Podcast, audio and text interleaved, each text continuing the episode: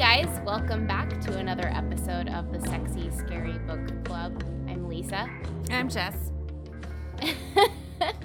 and uh, what are we talking about this week? Let's just dive right in. We are talking about kind alphas.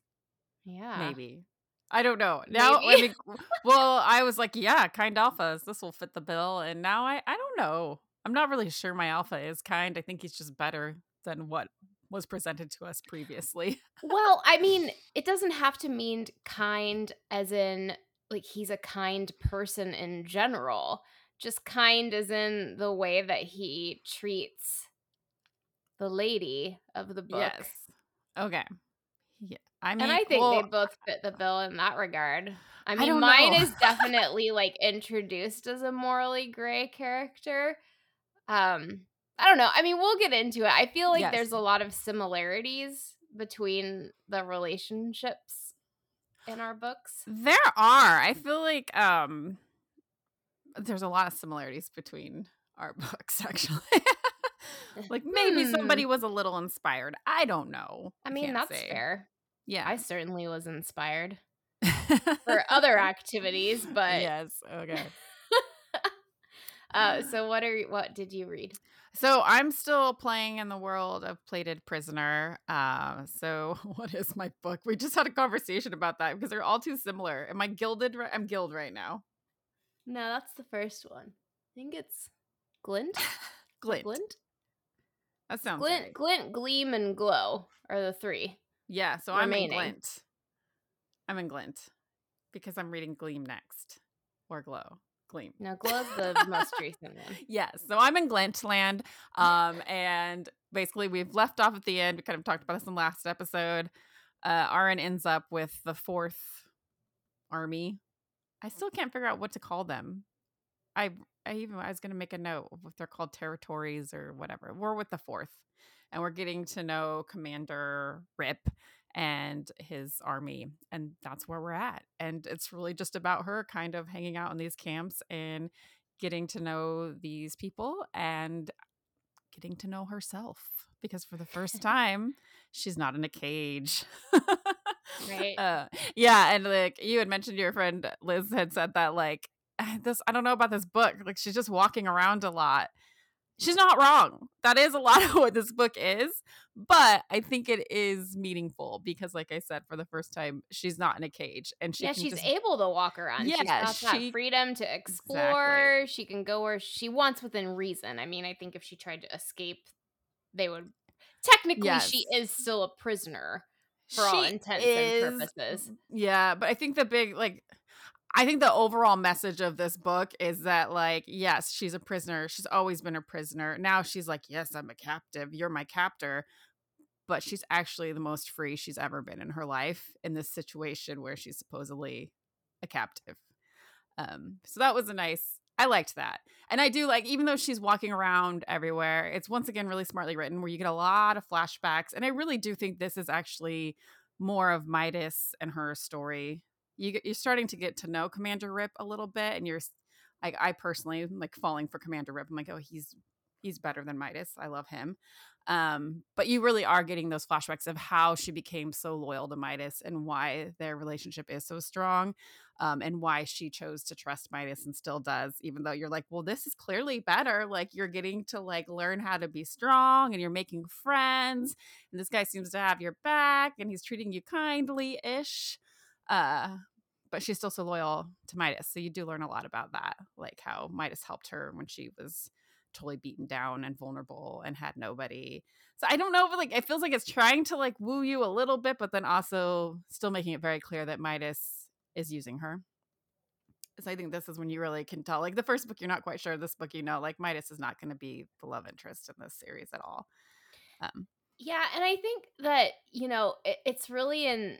I, you get hints of it in the first book, but in this book, more you understand that Auren realizes that Midas is using her, or like has realized that for some time. yeah But their perceived bond, at least, whether or not that, bond, you know, we don't get anything from Midas's side, so we're just having to assume his feelings based on Auren's narrative. And um that bond to her is strong enough to like any abusive relationship like you make allowances for that person's behavior because oh they're not always like that or he didn't always used to be like that and see this is a little mirror into like what our life used to be like together or what he's come from that has you know made Mhm. him the way that he is today um and for her uh, see i like this book so much um books like this anyways because you're really starting to get that push and pull within Auren because Yes. at the end of the day like she is right that she's being used on both sides. You know, both of these men want to use her for their own end. It's just with Rip, well I mean he doesn't know her very well yet, but you also get this glimpse into him that is like wanting to to find a way to build her back up because he sees that she's been used and what's the word I'm looking for like minimized and she knows like he knows where she comes from and what she is and he like is just wanting her to find that power again. Well, and that's the thing where I'm like, is he kind? Because like I think his intentions are right. Like, you know, if I were to choose, I rather own my shit and, you know, realize who I truly am and find my power. And I think he's pushing her to do that. But he's also like, she's weak. Like, she doesn't want to face this shit. And he's forcing her to. So I'm like, I don't know how kind you're being. Like, you know, I know like ultimately the end game she'll be stronger. But like, I, would I say that he's being kind? I'm not really, or nice, not really. Um, but he is giving her something that Midas has never given her, and I don't think anyone in her life has ever given her. Is like he's asking her questions, like about her. Like he's actually trying to get to know her, and not just being like, "Oh, there's the like gilded, favored, or whatever Midas calls her." Um, and like you said, he's using her, and like I think she says like, "Oh, I'm sure he's using me. He's got to be using me, and he, he's just trying to manipulate me." But I don't really feel like he's using her in this book. Yeah, I mean I guess that's just like the perception her, Her in her perception. perception that Yeah. she's being she's just going to be a tool for his Yeah. side of the army cuz he's trying to like, use all of the saddles to get intel on Midas. Yeah, So but I don't he think that's really what he's doing, but because that's he never what he asks for any intel. Yeah.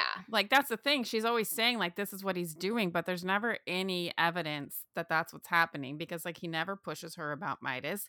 In fact, many times he says like we're not talking about Midas. Like he fucking he can't stand Midas. So that's like I think that's why it's easy for like as a reader, you're like, yeah, Rip is the best because Rip can't stand Midas either, and neither can we. he gets and we, it. yeah, and we want Auren to like realize, like, hey, Midas is a douche, right? like he sees it right away, but like she doesn't trust it or trust his perspective because she doesn't trust him. And so that's like a lot of this book is about why she trusts Midas, which is, you know, faulty at its finest because like it's just not a really strong reason to trust somebody. And then Yeah, I mean just because you like experience trauma with someone yeah, and they that does like cr- I can understand how that creates a bond between A two bond, people, but yes. it's not always like the healthiest dynamic to perpetuate as you're yeah. trying to move on and heal from that. Yeah. Yeah. So that's the thing that's interesting. It's like I like I said, I don't know if Commander Rip is kind or what are we calling it? Nice. Kind of a- I don't know if he's nice, but he's being like human, you know? like he's treating her humanely. Um, and treating her like she's another being with feelings and emotions and needs and desires. And Midas has never done that. Midas has just been like, you don't need to have any any thoughts, any needs, anything, because I'm here. I'm gonna keep you safe. I've got you locked up. No one can touch you. You know, I covet you, basically. But there's not a real relationship there. And there's no potential for her to like grow or like have challenges. And it's Well, yeah, I mean that's I I don't even think we discover Auren's secret in this book yet. We do. so- oh, we do. Okay. yeah, at the end. Um, but i like if you give somebody too much freedom or you allow them to grow and change or ask questions or have like choice is a big I think common theme because that's I think Rip is giving her choice choices Choice. and Yeah. that's not something that she's had. But like obviously once you learn her secret, you understand why Midas doesn't want her to have that because the more questions you start to ask, the less control that that other person Yeah. has over you. When when you remove all of someone's choice, then it makes it a lot easier to, to keep their world really narrow and and have them Mhm. only see what you want them to see. Like a very just kind of curated existence so that they're serving their purpose for you, whatever right. And purpose may I be.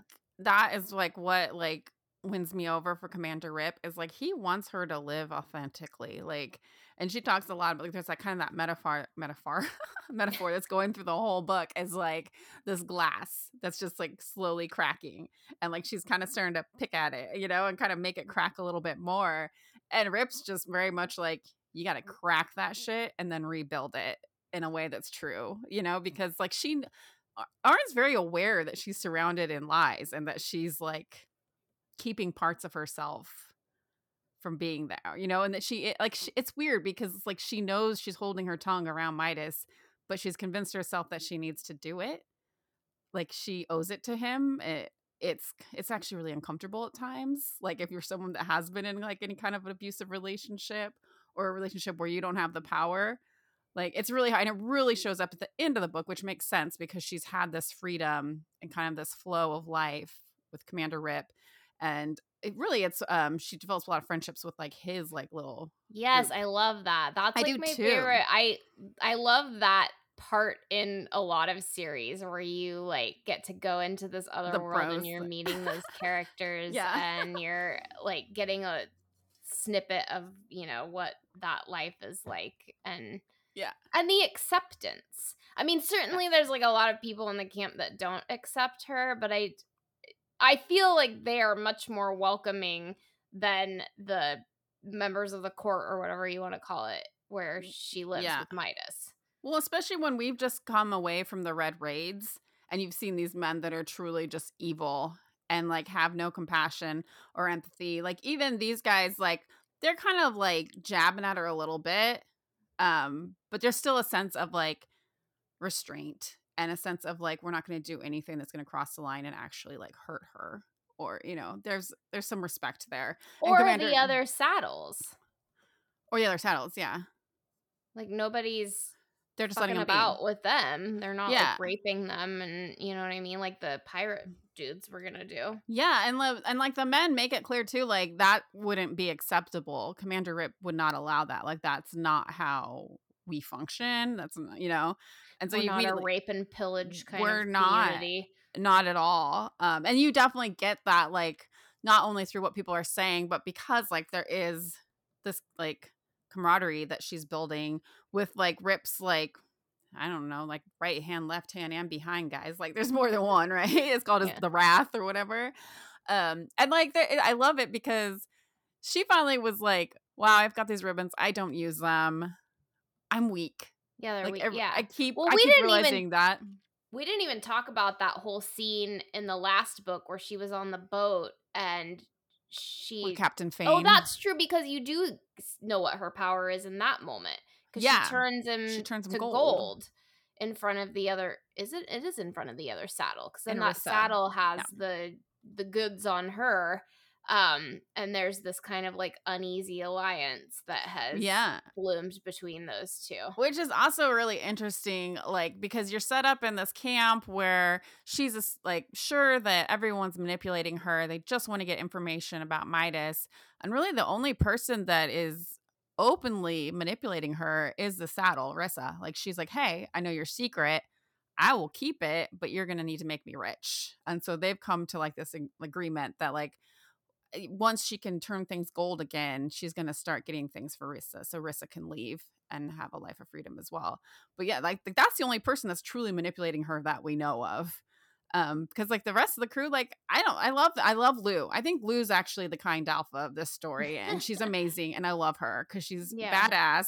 She commands the troops. Like she's there, there's four commanders besides Rip. Like I guess they're like second commanders. I don't know.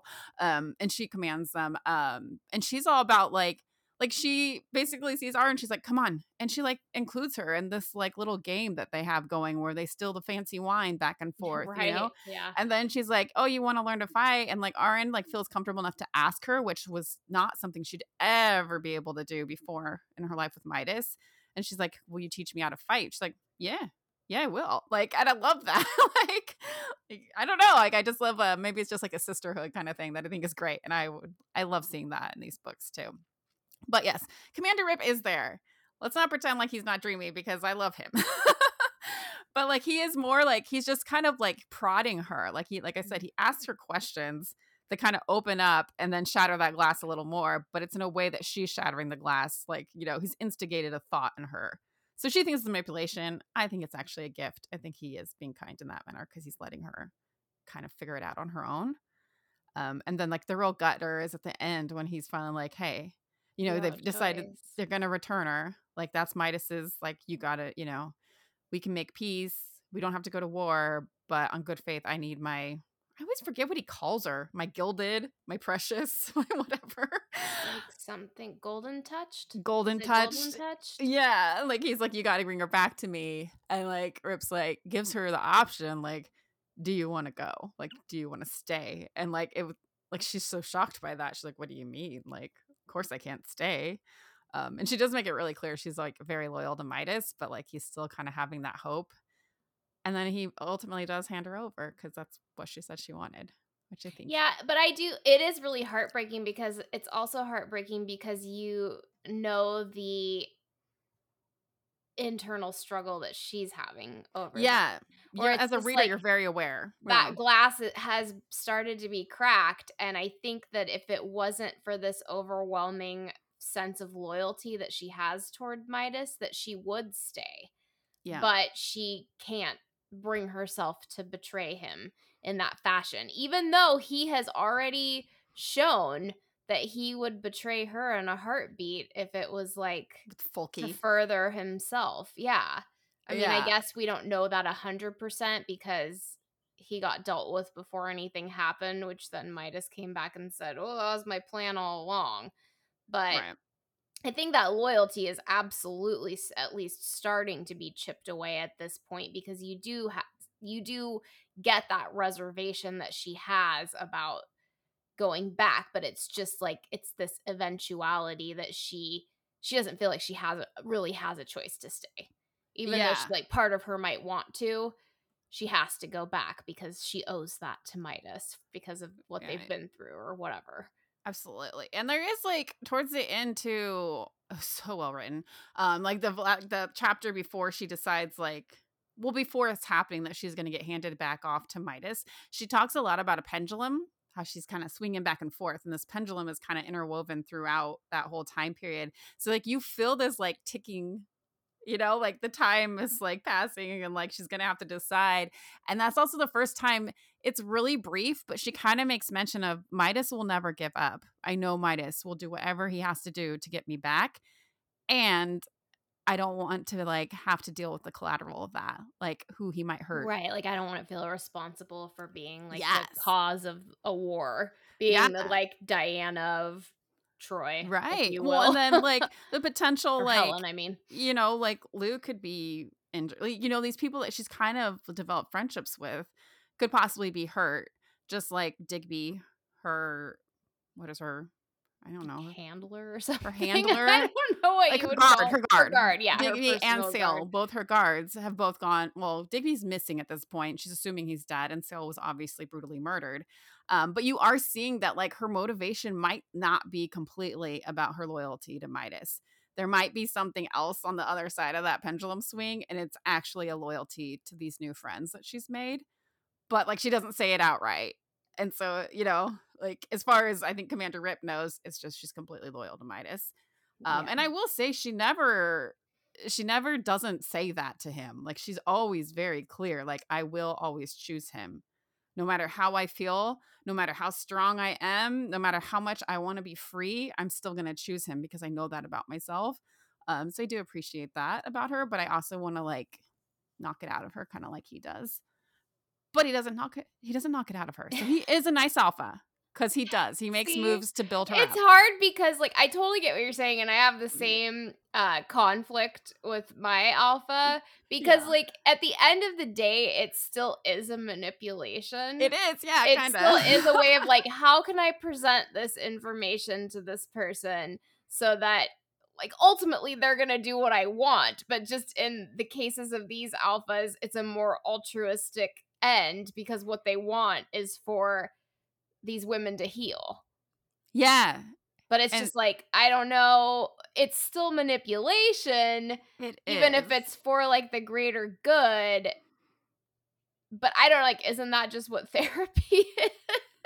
I mean, I guess, It's yeah, like- it's like somebody- manipulation, and then you have to lead yourself through it, and you know, Yeah. discover your own truths. but you're Um, still having somebody that's like in charge of how they're presenting this information to you in hopes that, It's that true. it's going to get you to where they feel like you need to be for this growth to take place. it's true. Yeah. But I still think it's kind, and I don't know, maybe that's just because I'm emotionally fucked up, but No, and I well, I think so. There is a scene in this um book that is kind of like this like intimate moment you get between Rip and Auren, and they're like on this little beach. Um, and at this point, like he's really kind of been pushing her to admit like she's Fae. We haven't said that. I kind of assumed it, but she Well, is Fae. yeah, I mean, we kind of Yeah, said that and- there was Fae at the end, so and he really wants her to acknowledge that. So that actually go back. There's another scene that's great where they're like fighting, which I guess isn't really nice, but it kind of is. Like he's not hurting her. He just wants her to find her fury and to find her voice and to like the kind of like the big culmination of that is her yelling out, "I'm Fae," you know.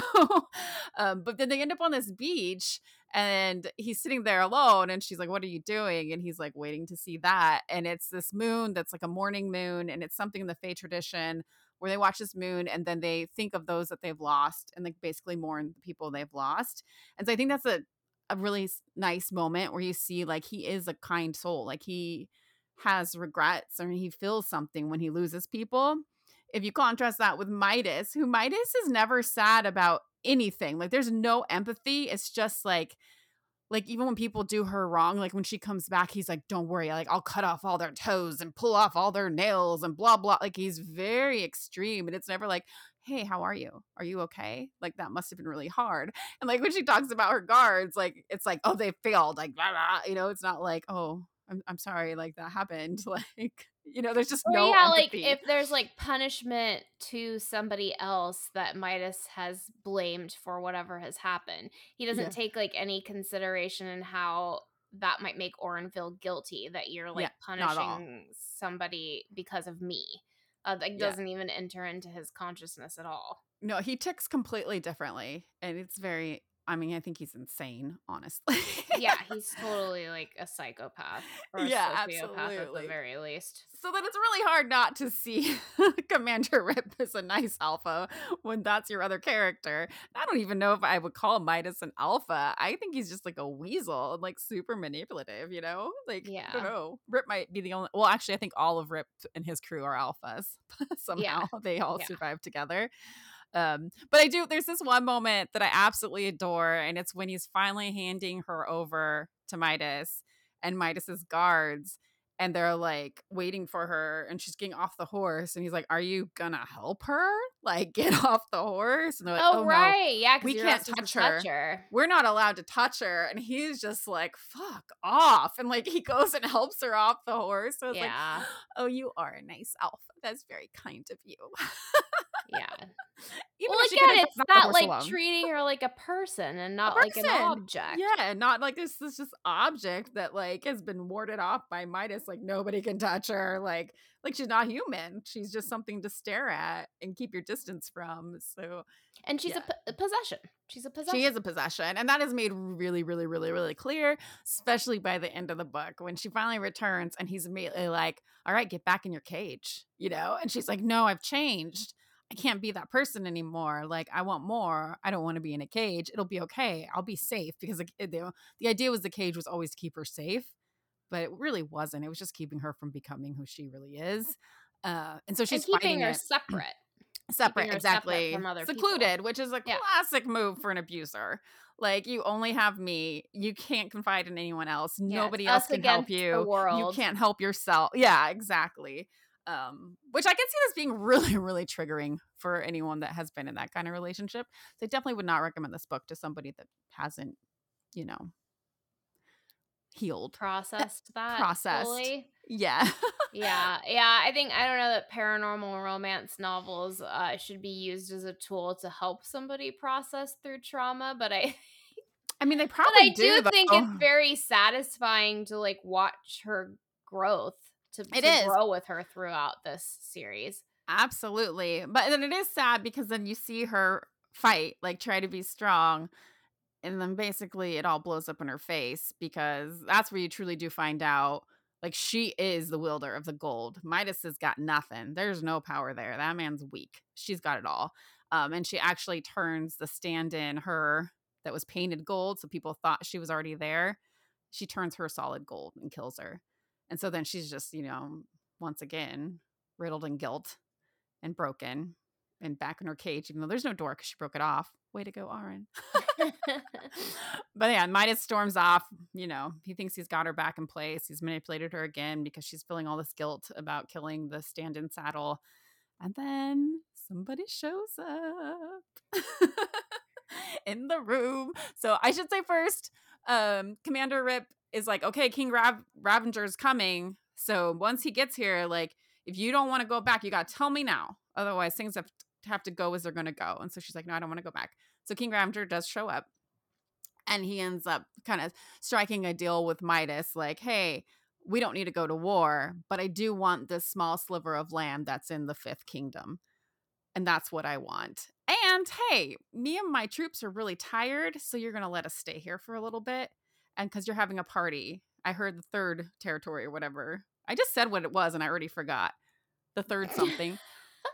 God dang, what is wrong with my brain? Um, they're Yeah. coming Don't and we're all me. gonna we're all gonna party together okay I'm like my like okay i guess so um so he's in the the castle and then shows up in Auren's room she's like whoo king Ravager she's like she's definitely um fearful of him like he has tons of power Well, he's it's got kinda a cool. bad reputation. he's got a real bad reputation for sending back like rotted heads or actually that was rip he ripped a head off of someone which they all laugh at because they're like we made that up that was a great scene um but yeah he comes in like and it's kind of cool actually they describe him at one point because um commander rip and Ravinger are together and they're like yeah like the thorns or like the tree on i'm getting confused rip and then the roots are all in Ravinger. So like he has like these like intricate like roots that move through his skin and he's like, you know, dark and he casts like a shadow and casts rot basically. Like you can feel this aura.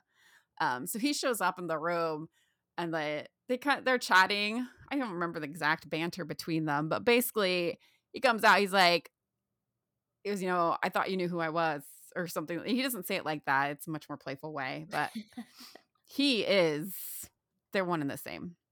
Yeah. So he basically morphs back into Commander Rip, and that's where it ends. Once again, super satisfying ending, but a cliffhanger, but a cliffhanger where you don't hate the author. Like Yeah, you get some sort of like resolution, or like big reveal, or Yeah. you get some answers. yeah, I love it. Like you get an ending, but you want more. Like it's great. It's really well done with the endings, but yeah. So now I'm you're like, oh god, okay, how's this gonna go down? Yeah. And I mean, I think I had suspected because obviously Yeah. like once the the true alpha of the series is introduced, then they're to be the top dog. So it was like Yeah. hard for me to think, oh, there's like a, a guy that's over you. You're not like no, okay, so that was so funny because I do remember that the first time I read it, I'm like, I don't know if I'm okay with him being like the second alpha. Like Yeah. you definitely for some in these books, you want like the boo to be like the biggest baddest, right? yeah. You don't want to think that there's someone bigger and badder above them. Like, and I don't know why. Like, like it should be fine. Like he's strong. just like in charge. yeah, you want you want the king. You don't want the like second. King's lackey. yeah. I mean, it's so funny, but it's very like I had that same like, I don't know about this. So I found it very satisfying. Maybe a little confusing, but very satisfying that they were actually he actually was the king. And then it also speaks more to him. Like he's a king that's like down there in the trenches with his troops and like really on the field with them and like mm-hmm. has these close relationships with his people. Um, Which and- is like huge in a likable alpha because yeah, yes. that just shows the juxtaposition of this other guy doesn't want to get his hands dirty. Yeah. He wants all this stuff done for him, but he doesn't want to help. He just wants to issue the orders. Yeah, he wants to be on his little golden throne and, and that's just obsess over manager. things being six. yeah, well, and then you also have the contrast of Malina. So Malina is like, Midas is gone. Oh, and it comes out that Malina did actually set them up with the red raids. Like she wanted right. Auren out of the picture. Um, so Midas is gone, and she's like, "Fuck him! I'm taking back over. This is my territory. This is my castle. My family has ruled here." So she's kind of planning her own little like coup on the side, right? And she's um, she's get like trying to get like allies and connecting with like the families that have always been like the wealthy families and being like you're cool if i rule right? Yeah you're cool. You're cool if i rule. Um but also you see like at first i really wanted to have sympathy for her because she has to deal with midas and fuck midas but she's terrible. Like, and it's too bad because I did like, well, no, I still find her character intriguing, but you see her as a ruler that lacks any empathy. That's just like, okay, I have to do this so I look good so that I can have power. It's all about how can I have power and how can I control a situation. Um, very much like Midas. Midas is the same kind of ruler. Like, how can I have more power? how can I just have more, more, more, more, more? But never about actually helping the people. Right. Yeah. She's not interested in making no. uh, her her place better. She just wants to no. be top dog.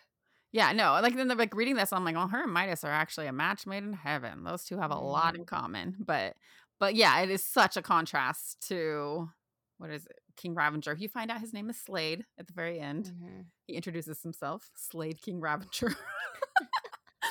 um, but yeah, he's so he's like he's the leader that you want to have, right? That's like down there with you and helping you, making you all strong and in it with you, and you know wants the best for his people. Like yeah, it still kind of creeps me out that he's rotten, but yeah, that is a hard one to get over. part about it, I definitely like when he's Rip better. But he has green eyes when he's Slade. That's true. I mean, look, I'm not gonna kick either of them out of bed, but uh, yeah, I have a hard time with Rip's black eyes. Like he has yeah. no iris, or he mm-hmm. does have. Mm-hmm. Yeah, he has no iris so it's all just black, which I'm like, mm, but you know, whatever. I could be I deal with that. it. Yeah, she does mention she's like, oh, what I thought was just black and void is not. I can see like movement going on. I don't know, something like that. So clearly, I wasn't the only one that was concerned. but yeah, love this book. Um, it's not spicy. Oh yeah, I totally forgot. There is this weird non-existent kiss like she basically like gets a message to Midas. She's like, I've got to prove that I'm loyal because she's starting to waver. She's like, I'm not sure who I am anymore. No, I'm loyal to Midas. And so she sends a hawk to Midas saying, King Ravinger has us. He's heading your way, you know, with troops. Yeah. And she's like, prepared. I've done it. I've proved myself. I do know who I am. I'm loyal to Midas. You know, like it's very much like an identity crisis moment. He, Commander Rip obviously knows. So like she comes back, they've been sharing this tent, and he's just like, "Oh, so uh, I, something about the little message you sent." And then it's this weird moment where he just like holds her neck, and she's like, "But it's not threatful. I kind of like it." Like there's definitely many moments where she's like, "I kind of am like entranced by his power. There's something about him that really draws me and sucks me in."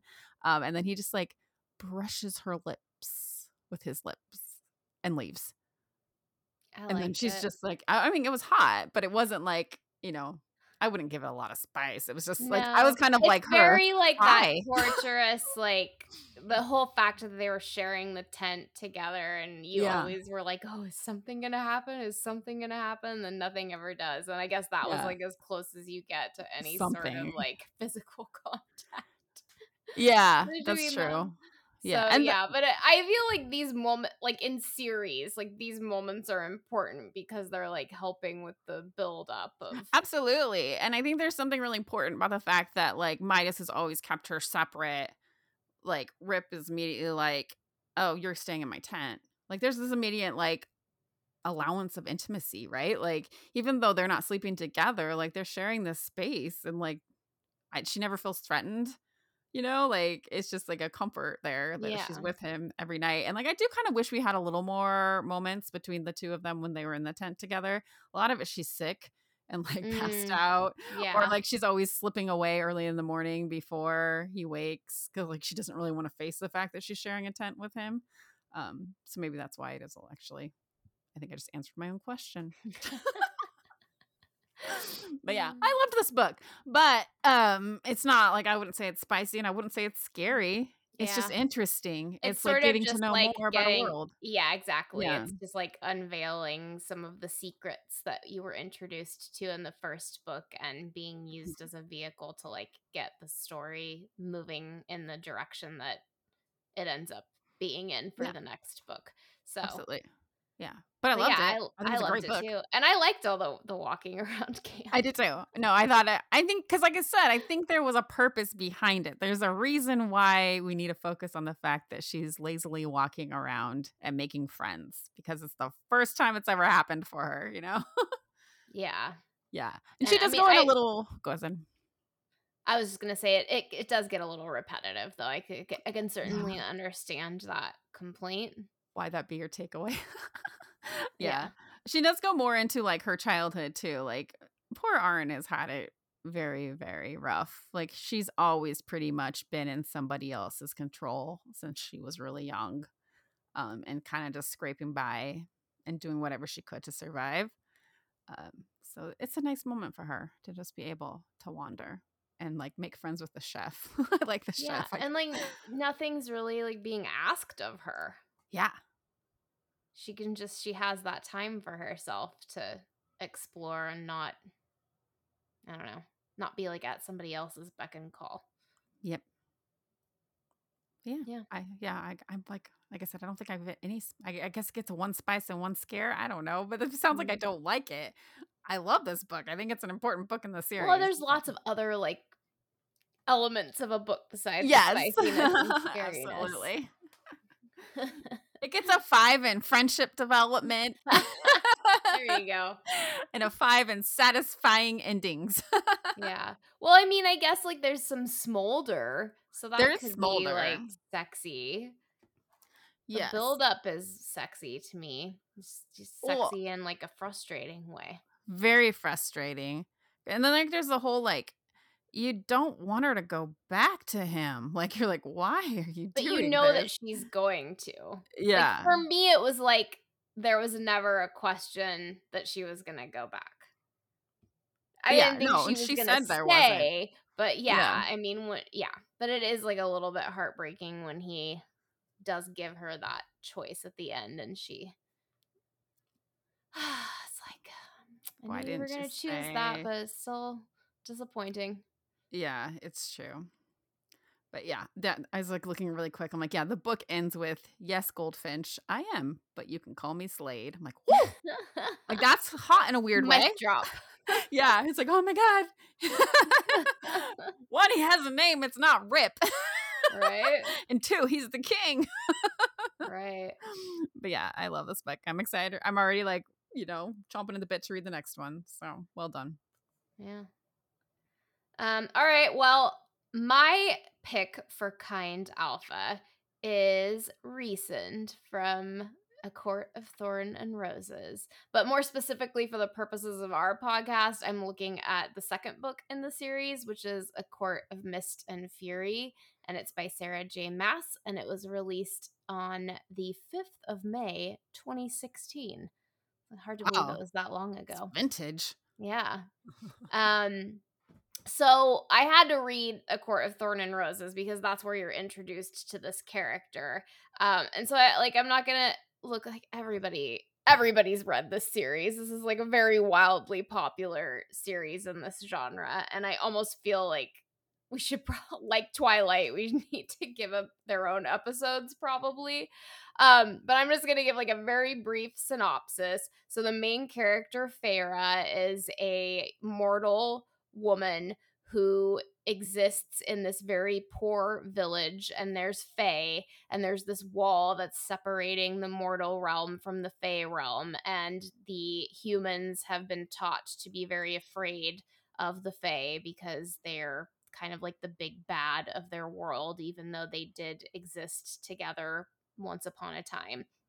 And so Feyre's very poor. Her father was a merchant who lost all of his money and then went on to become injured. She has two older sisters um, who are a little bit like, they're not really very likable characters in this book. Like, they kind of, I guess this is technically like a Beauty and the Beast retelling. Mhm. Also, they seem kind of like the wicked stepsisters in a From way. Cinderella. Yeah, because they Yeah, don't that's what I help thought. Yeah. um they're just kind of but she loves them like they have she has this love and affection for them even though it's not necessarily returned um you know the oldest one nesta is just mean she's just like this mean spirited lady and then Elain the middle one is kind of just like really self-involved she's like the pretty flighty one who likes to garden but she doesn't really spend any time thinking about like how she can be of help or like assistance to the family and they just let Feyre take care of them.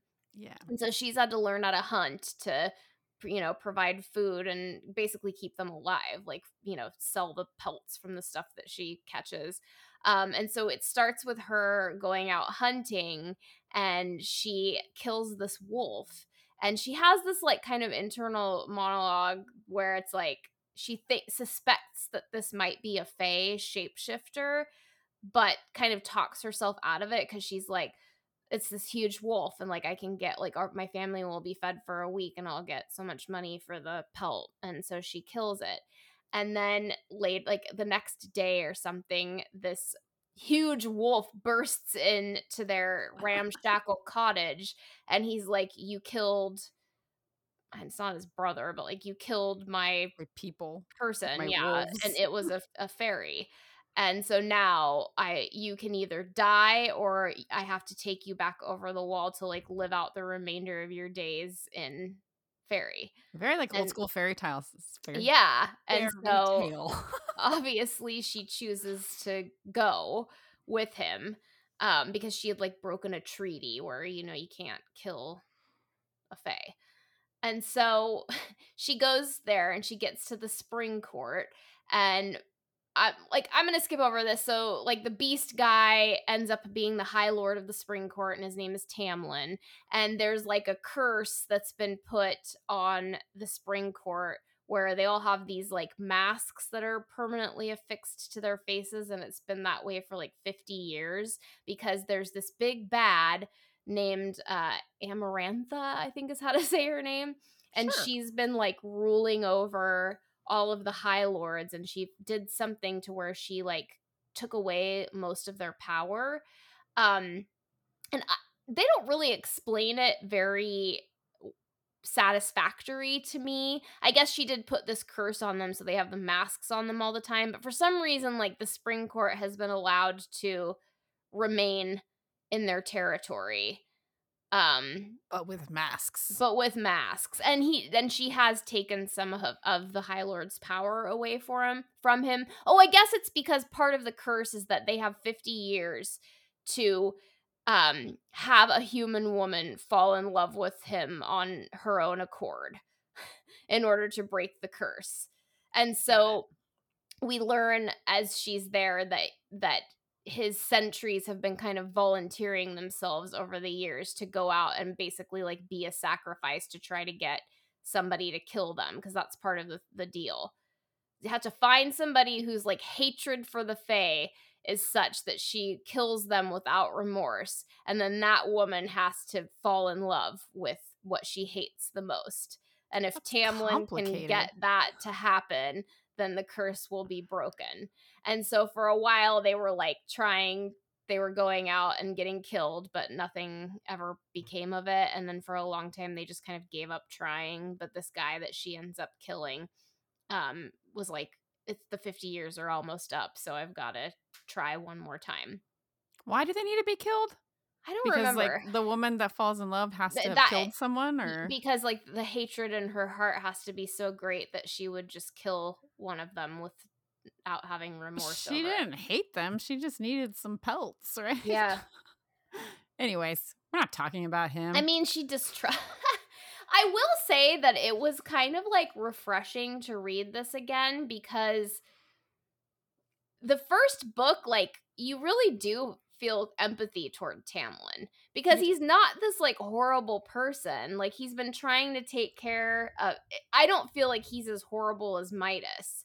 Even though No, he oh, makes some like really questionable choices as the series goes on, like he's definitely more about self-interest and he has a really hard time like treating Feyre as her own person because sort of the same as Midas he wants he doesn't I don't think he necessarily thinks of it as control in that I think Midas is very aware from the beginning that what he's doing is controlling her and that he gets off on that. And I Yeah. think Tamlin is much more like an Edward from Twilight scenario where he feel he genuinely feels like this control that he's exerting over he- her is for her own good and for her own protection.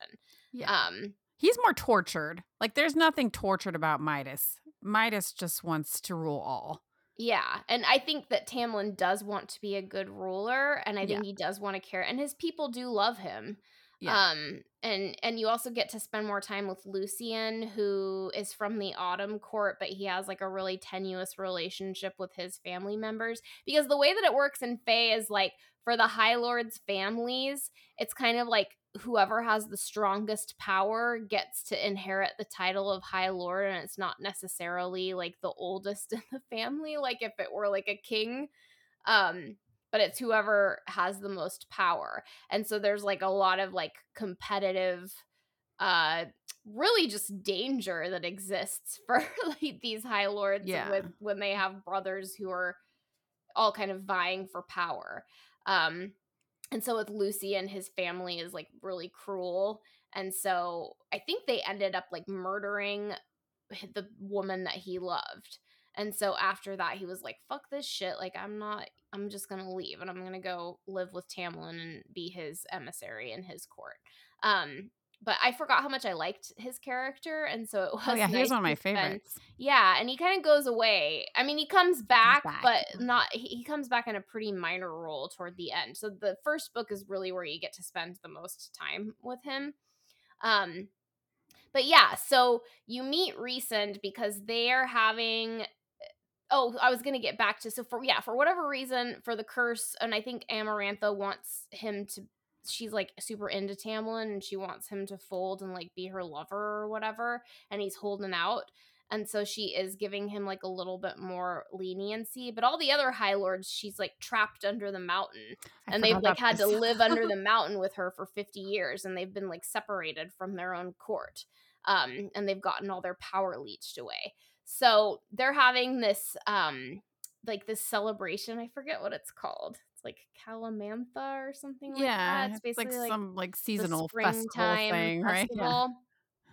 And um, you know, like Tamlin's been trying to court Feyre, but like his heart's not really in it at first. It's just like a means to an end. And at first he's like, I'm not even gonna try because this whole thing's fucking stupid. And like she's never gonna fall in love with me. And so he's just like trying to be nice to her and like make sure her needs are met.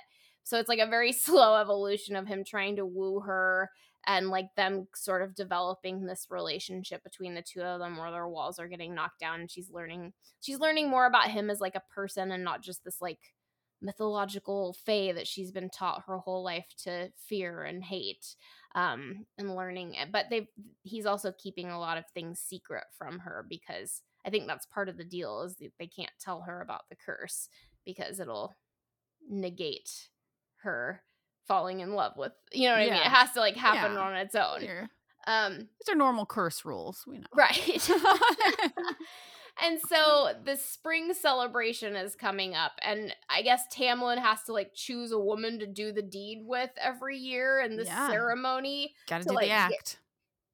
to guarantee prosperity for their court and so like all these like Fae pheromones are floating through the air and everything's really charged and so he's like you have to stay in your room Feyre because once like the spirit of the season comes over me I might not be able to, like help you. myself from ravaging you um and so Hot. she's like, "Oh, okay. I'm going to stay in my room." But then she starts hearing these drums and celebration and of course like she doesn't stay fit, stay where she's supposed to be. She has to go out and explore. She's got a man to find. Yeah. She just is like wanting to see. You know what I mean? Like she doesn't want to be kept voyeur. separate. She's yeah, she wants to like see what's happening and she's curious. She's got a lot of curiosity about her. Um and so she ends up um running into this group of like Fae grungers and realizes all of a sudden that, you know, she's this mortal girl somewhere where she's not supposed to be and she doesn't see anybody she recognizes to to help her and they're going to take advantage of this and go away and like probably rape her and horribly mutilate her. Um and then all of a sudden there's a man a man's voice that she hears and i think this is uh, referenced quite a bit because it's the first time you meet Rhys and he says there you are. I've been looking for you and it's just this super hot guy who she says standing before me was the most beautiful man I'd ever seen. Um, but he's also super scary because he's got the dark shadows clinging to him all the time and um an edge to him.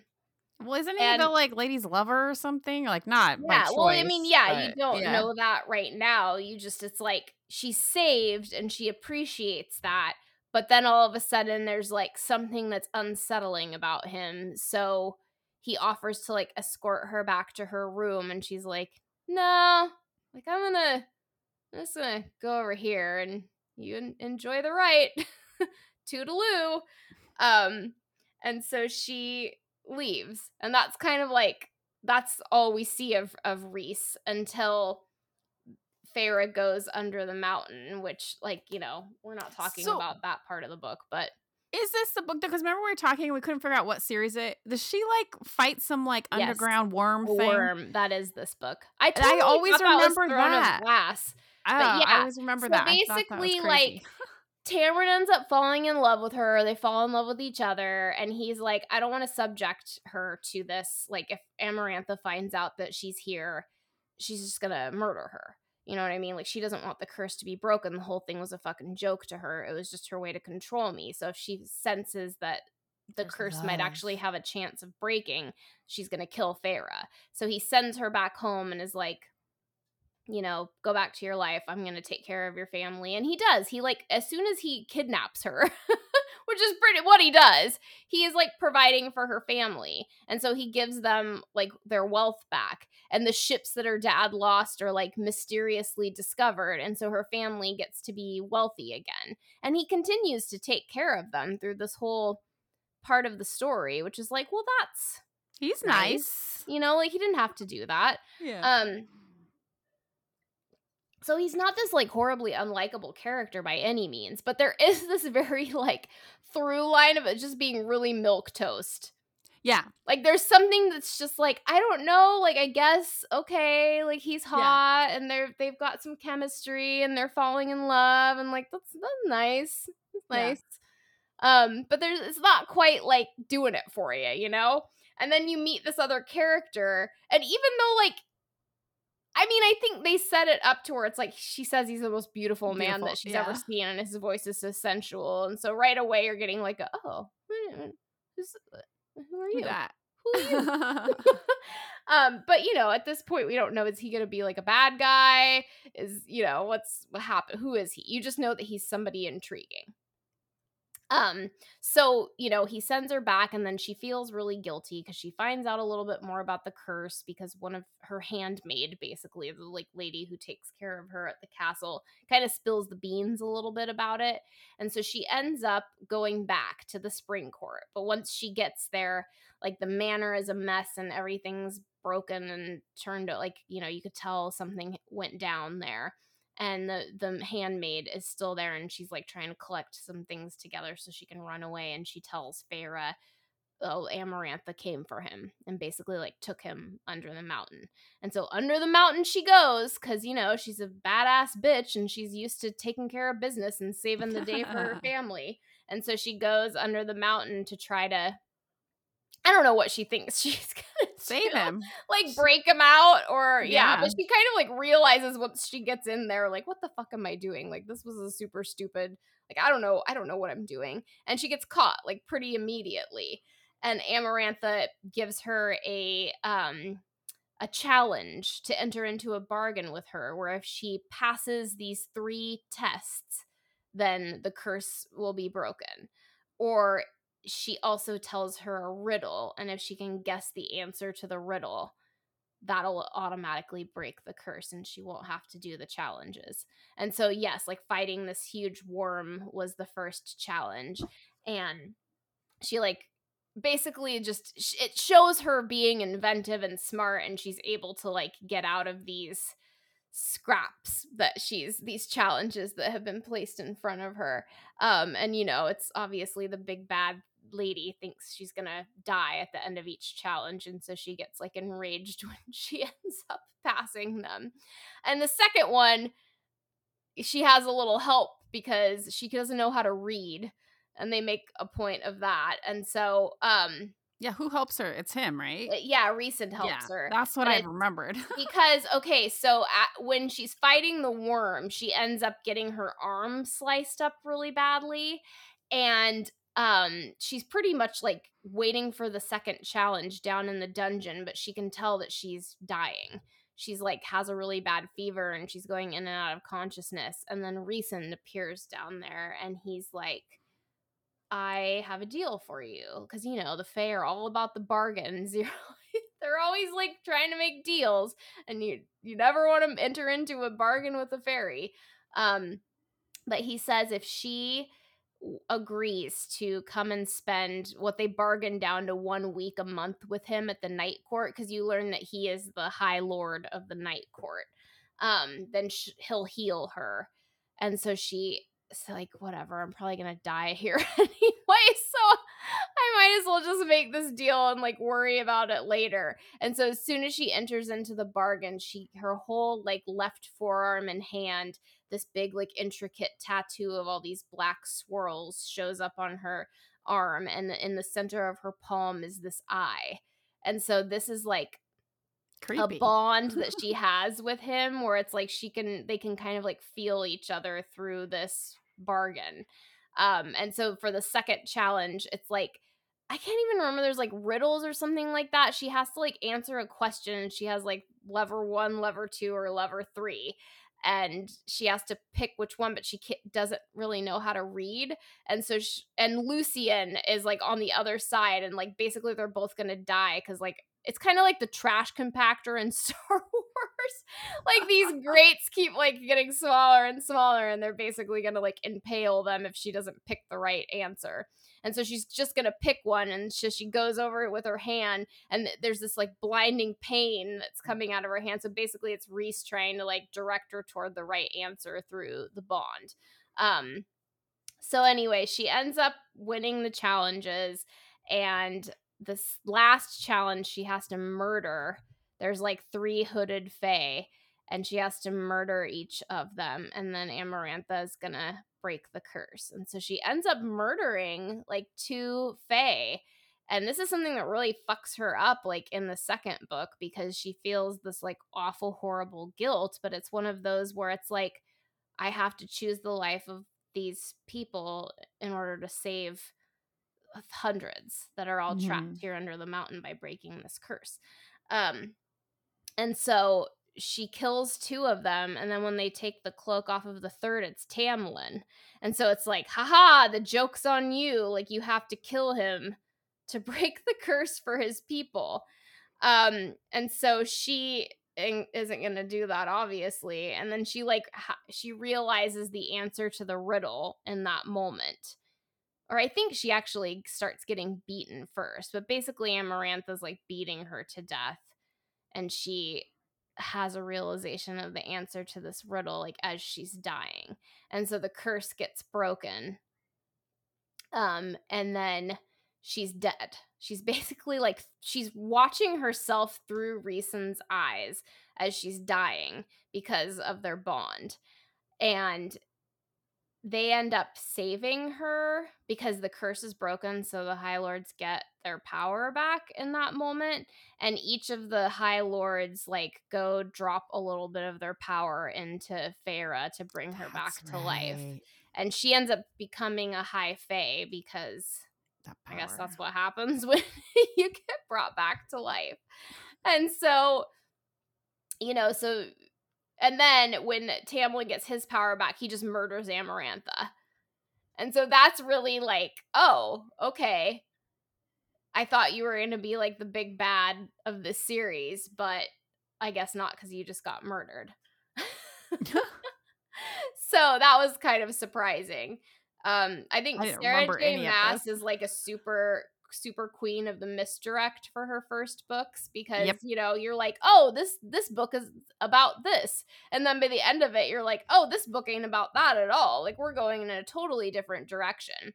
So at the end of the book um she has this heart to heart with Rhys who's like basically telling her she's wishing she doesn't know how to let go of that like human side of herself because now she's like this immortal fae and she has all this guilt about killing these two fae and she doesn't know where to put that she doesn't know if she should feel even happy about being alive and like basically Rhys is telling her you know not to sacrifice her human heart because that's what allowed her to survive through this um and then he's like, okay, toodaloo, like till we meet again, because we've got this bargain where you're gonna come hang out with me.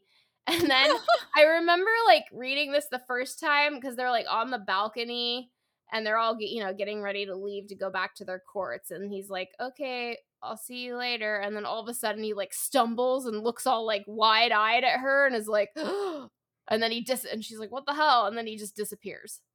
And you're like, okay, well, I don't know what that was all about, but clearly that's gonna come back later. and so the next book is all about Feyre and Tamlin trying to like come back to some sort of normalcy at the spring court and they're gonna get married and he's like super fucked up about his time under the mountain and he like couldn't save her and he couldn't protect her and she just had to be subjected to all of those things and he couldn't do anything so he's started to become like extra protective and he won't let her like leave the house without guards around her and he's just basically like systematically making her world very very small um and Feyre is like used to having a certain amount of freedom and so her like and she's also trying to deal with this trauma and so is he and they're not like really able to communicate that with one another to heal so they're just like basically becoming like super separate um and kind of like going into their trauma instead of away from it you know like they, they don't know how to heal and they don't know how to turn to each other to heal um but they're gonna get married and she basically has like a panic attack going down the aisle and she's just like somebody help like somebody please help me like get me out of here and that and Rhys hears her through the bond and so that's when he decides to show up to be like okay i'm gonna start my time with you for one week every Give month starting now reprieve. yeah. And so um you get to like go to his to the night court and they they do say in the first book that Amarantha had d- designed under the mountain to be like the night court. And so as soon as Feyre makes this bargain with Rhys, she's like I'm gonna have to go to somewhere that's just like under the mountain. And so she's really like panicking about that. Um, and he waits like I think it's like three months before he starts calling in the bargain. Um, but she's really surprised to find out that she gets taken to this gorgeous house that's like on the top of a mountain and everything's really bright and open and none of the windows have um, glass on them. They're all just kind of open, but magic like stops the breeze from coming in too much. So it's just like really airy. And she ends up finding like peace there. Like all of a sudden she Yeah. like all these pressures have been taken away. And so even though she like wants to hate Rhys and Rhys has like, you know, he was Amarantha's whore. That's like what everybody called him basically he was like her servant boy and he like killed people and he's able to like crush people with his mind that's part of his power he has like these shadows and um you know like he's like a scary kind of guy everyone's a little bit afraid of him um and so she she doesn't know what to make of him because all of a sudden he's like there and he's treating her with this kindness um and just sort of leaving her alone like she didn't know what what was gonna happen when she got to the night court but he's just sort of like here's this beautiful house in your open airy room and like i'm gonna teach you how to read and also train you to use your powers because he can tell that like somehow when she got a drop of all the different high lords juice it like also Ew. came Juice? Yeah, juice. Lisa. their power juice boop, boop, boop. We all put our up. juice in her. She's Yeah. all juiced up. yeah juice drop power juice Ugh. okay. Anyways, Anyway, she needs so to she- learn. he has like kernels of power from all of the high lords so she can like make flame and make ice and make shadows and she can yeah she's got her own juice now she doesn't need their juice anymore so he's like training her i don't know it's it's it reminds me a lot of your book and that say, it sounds a lot like my commander. yeah and that like he wants her to be strong and he also like offers her a job because we learn that the real big bad of the series is the king of Hybern and amarantha was like one of his sentries but he decided to like give her all of this power to as kind of what we learn as a test to see how well the high lords can be controlled. And it was all part of his grand plan to to bring the wall down and to take control over all of the world basically the fae and human realms. And so since Rhys was kind of like Amarantha's right hand man, he kind of like played along through all this pr- period. So he has all this inside information and he knows that there's a war coming. And he wants to, he does want to use Feyre and he wants to be able to use her powers to like help win the war. Um, and also for her to be like the emissary to the humans since she was a human to try to enlist their help because the Fae and humans had fought together a long time ago in another war. Um, It's very Lord of the Rings. yeah, it is.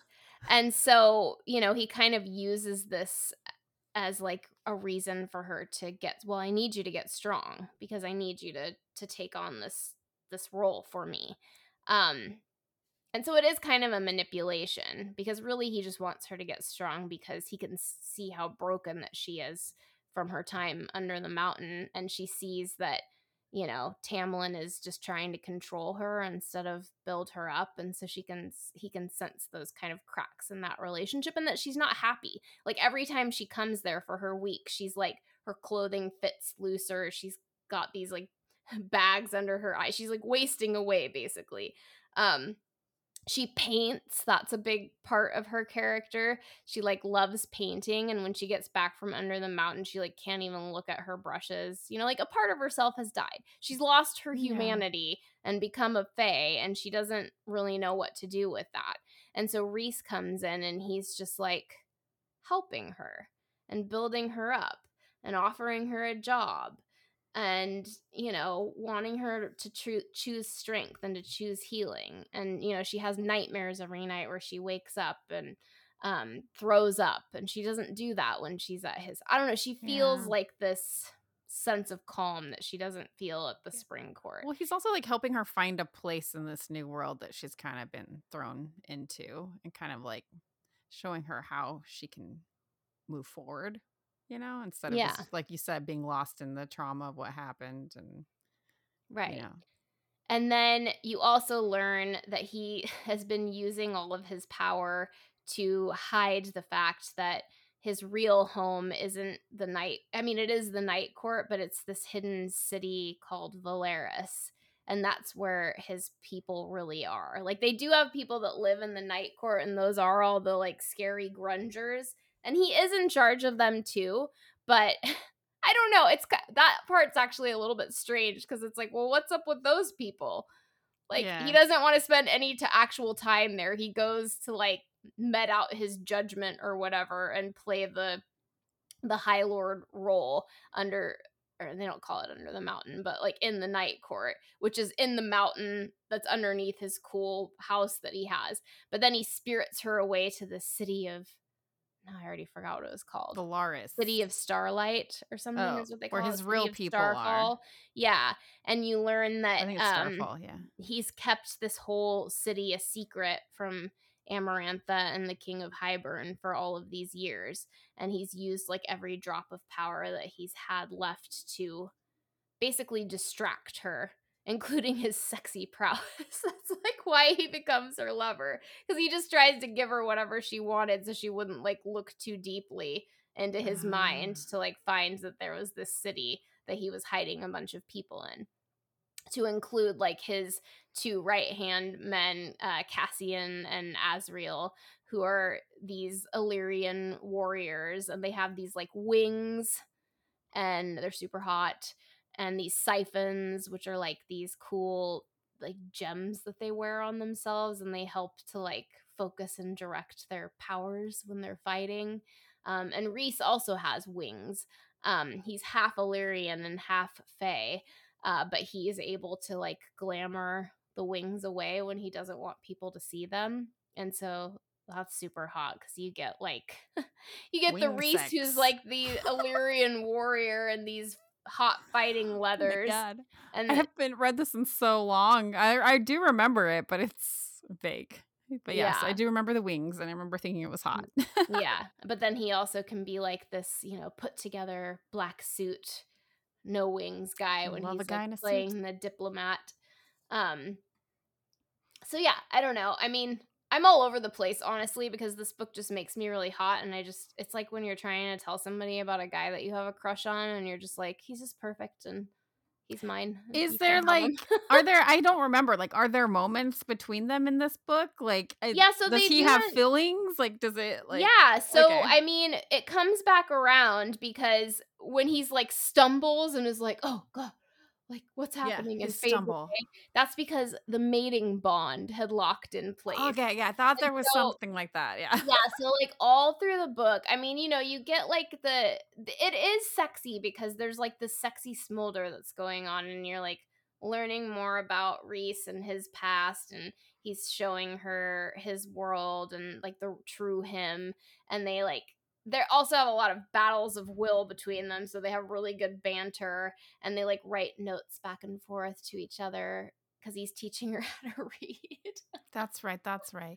But she learns really fast so like good for they always her. doing these books man. Yeah. Geniuses all of them. and like she's training with she trains with cassian for like the physical combat training but then she trains with Rhys to like school her powers because she ends up being very powerful and that's kind of a little bit of a cheat because they don't really get too much into the training sessions but then you know at the end of the into the next book which you know i won't get into but she ends up like basically just mastering all of these powers and it's like this force to be reckoned with um she's got all those different juices in her so yeah and know. so so you she discovers actually uh the Suriel which is like this mythical creature that she traps a couple of times in the first book because Lucien tells her about this creature who will like basically knows everything and will answer questions for you it's like an oracle so- creature Yeah.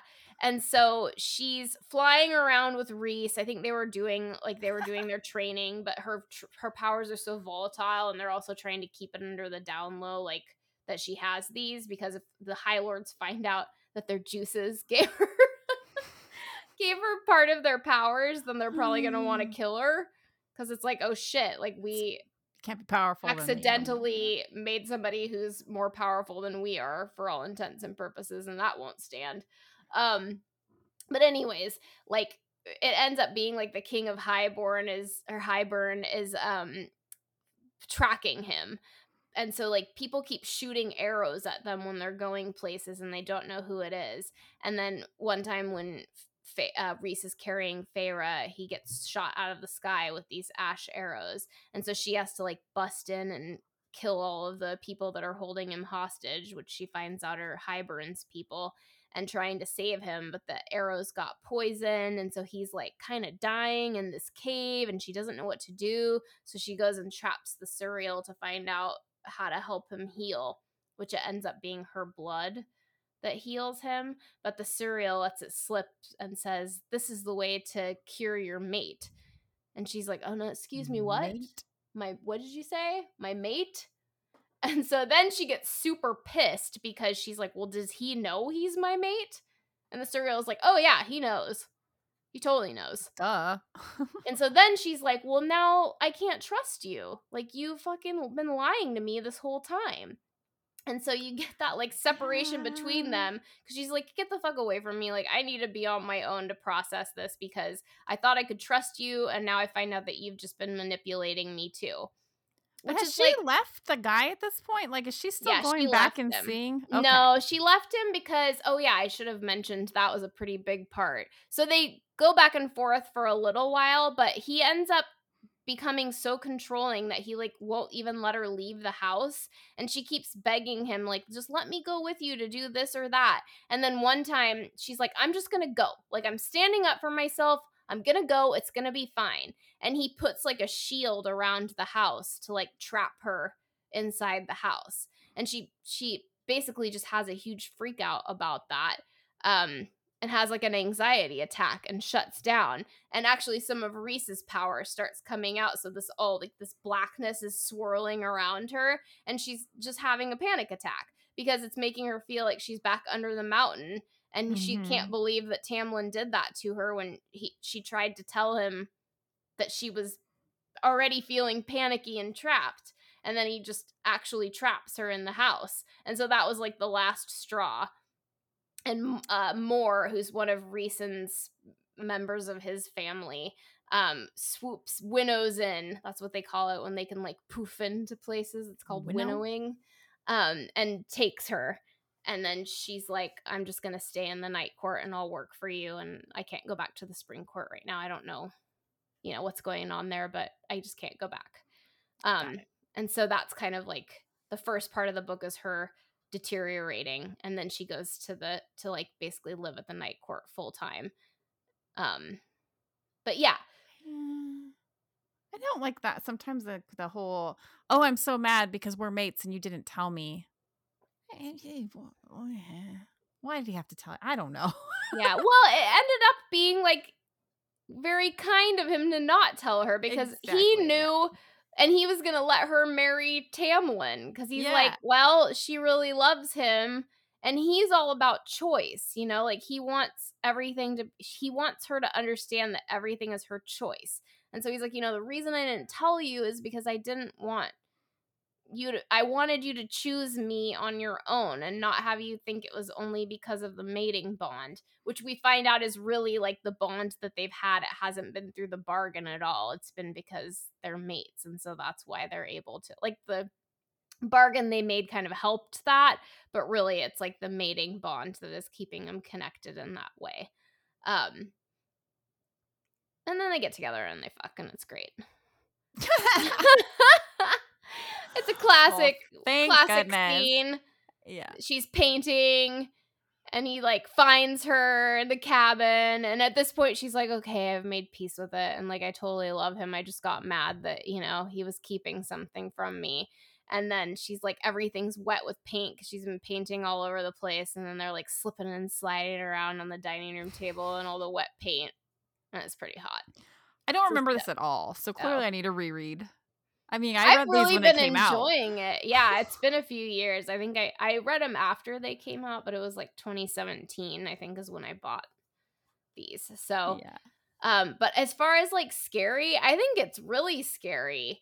Um, the, all the stuff under the mountain with the trials and stuff like that. And then even in the second book, they go. Do you remember the bone collector? Yeah, they have to like go get information from him, and he can like show up he he appears to everybody differently and she sees yeah. him as this like little boy and and like that's really scary and like Rhys had to offer him like a bone. He brought one of the bones from the worm that she fought and killed as like an offering to get information. So that was like really creepy.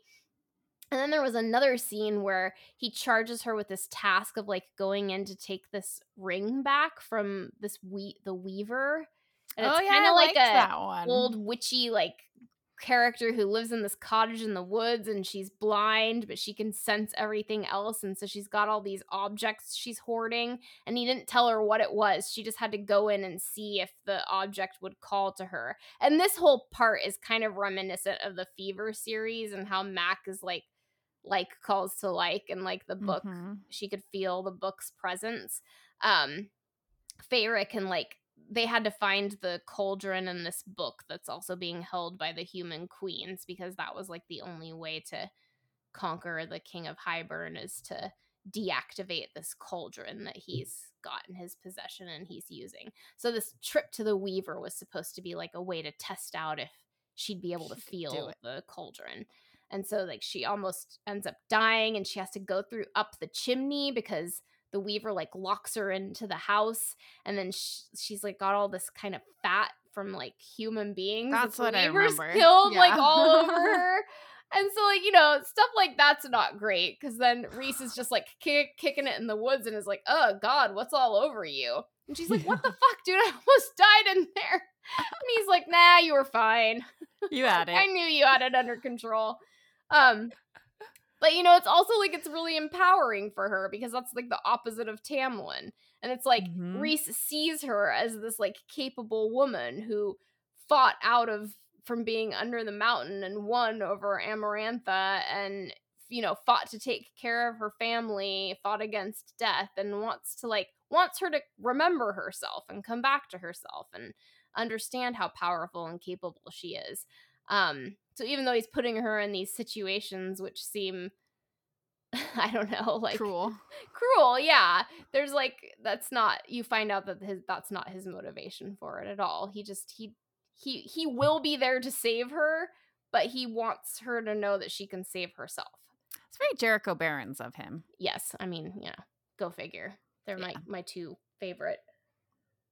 It's basically both of these alphas we're discussing are Jericho Barrons like, but they don't cut the females down as much. They're, a also little, they're like a little kinder in their delivery.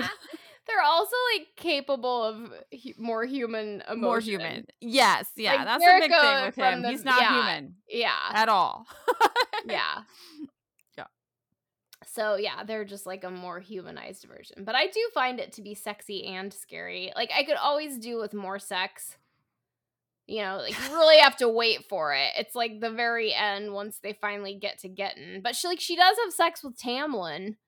But like all those scenes are like eh, eh. That was so weird, like how because this was the first book I ever read that was like this genre that had such a misdirect in the beginning. But like you still like I remember reading it and being like, I don't know if I really like this guy, but I guess he's the guy, so I guess I'm along for the ride. I'm like, but then like so many people got that one little snippet of Rhysand and attached to it. I was like, that's kind of magic. Like, how did she do that? How did she Mhm. how did she craft us that way? like Yeah. because like you said it was like one line you know like it wasn't i've you know i've been looking for you but for some reason that stood out you know it's very Yeah. interesting and you get more of, of that it's he'd been like dreaming of this Yeah. woman um but yeah i don't know Uh, for those of you who haven't read it it's a fantastic series. It's like definitely way up there for me. Um big Yeah. fan of most of her her work sarah j. Maas but yeah. this one I this one's think- supposed to be made into a series on hulu but i don't know what's going on Mm, with we'll that. see when- well fever was supposed to be a movie forever and ever ago. That never happened. Yeah. But- so maybe the project got dropped. I don't know. I think it did. I don't know. I mean i don't know about this project but Yeah. Who knows but I, i, mean, it was supposed to be like they had a producer attached and everything. It was one of Yeah. the same producers that did the Outlander series. maybe it's just taking so. some time you know Yeah, I mean, COVID happened and all that. So I don't know. Hopefully it'll, I- mean, I say hopefully it'll happen, but I'm positive I'm going to be disappointed in the casting choices because Yeah. they're going to be like 18 year olds. ew they can just go back to how we did it in the 90s where we cast like 30 year olds as 18 year olds. I. I wish that we would because I don't Yeah. have, really have any interest in 18 year olds trying to play 500 year old Illyrian warrior Fae. Just- guys. You don't think they're going to get it? No, I don't. yeah, well. We'll And you know, Feyre is supposed to be like 18 or 19. I think she is. So, eh, whatever. She's 30 in my mind. so yeah, nice alphas. There you go. There's a couple Nice of them out there. So we're not really sure are nice, but we're going to call them nice. Yeah. All right. So you want to tell them our theme for next week? Our theme next week is choosing sides. And it's probably just going to shock and awe everybody what you're reading. What are you reading? it starts with a G.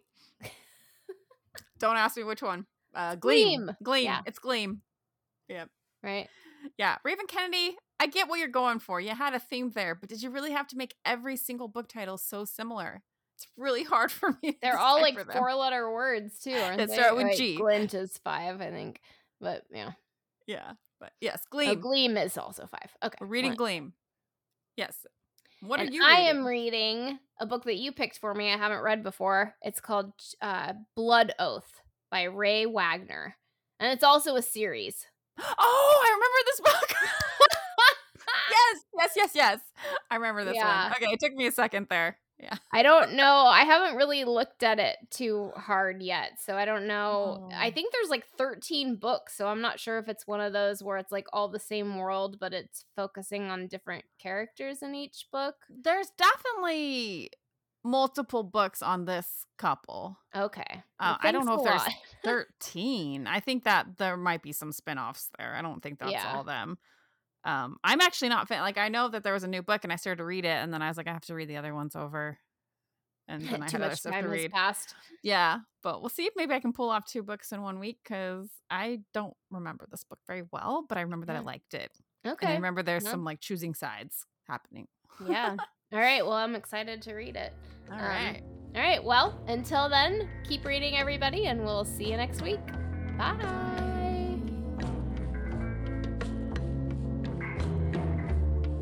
This has been another episode of the Sexy Scary Book Club with your hosts, Lisa and Jessica. We have more episodes available on Apple Podcasts, Stitcher, Spotify, or wherever you pod. If you like us and want to hear more, please take a moment to rate, review, and subscribe. You can find us on Instagram at Sexy Scary Book or send us an email and tell us what you think at sexyscarybookclub at gmail.com.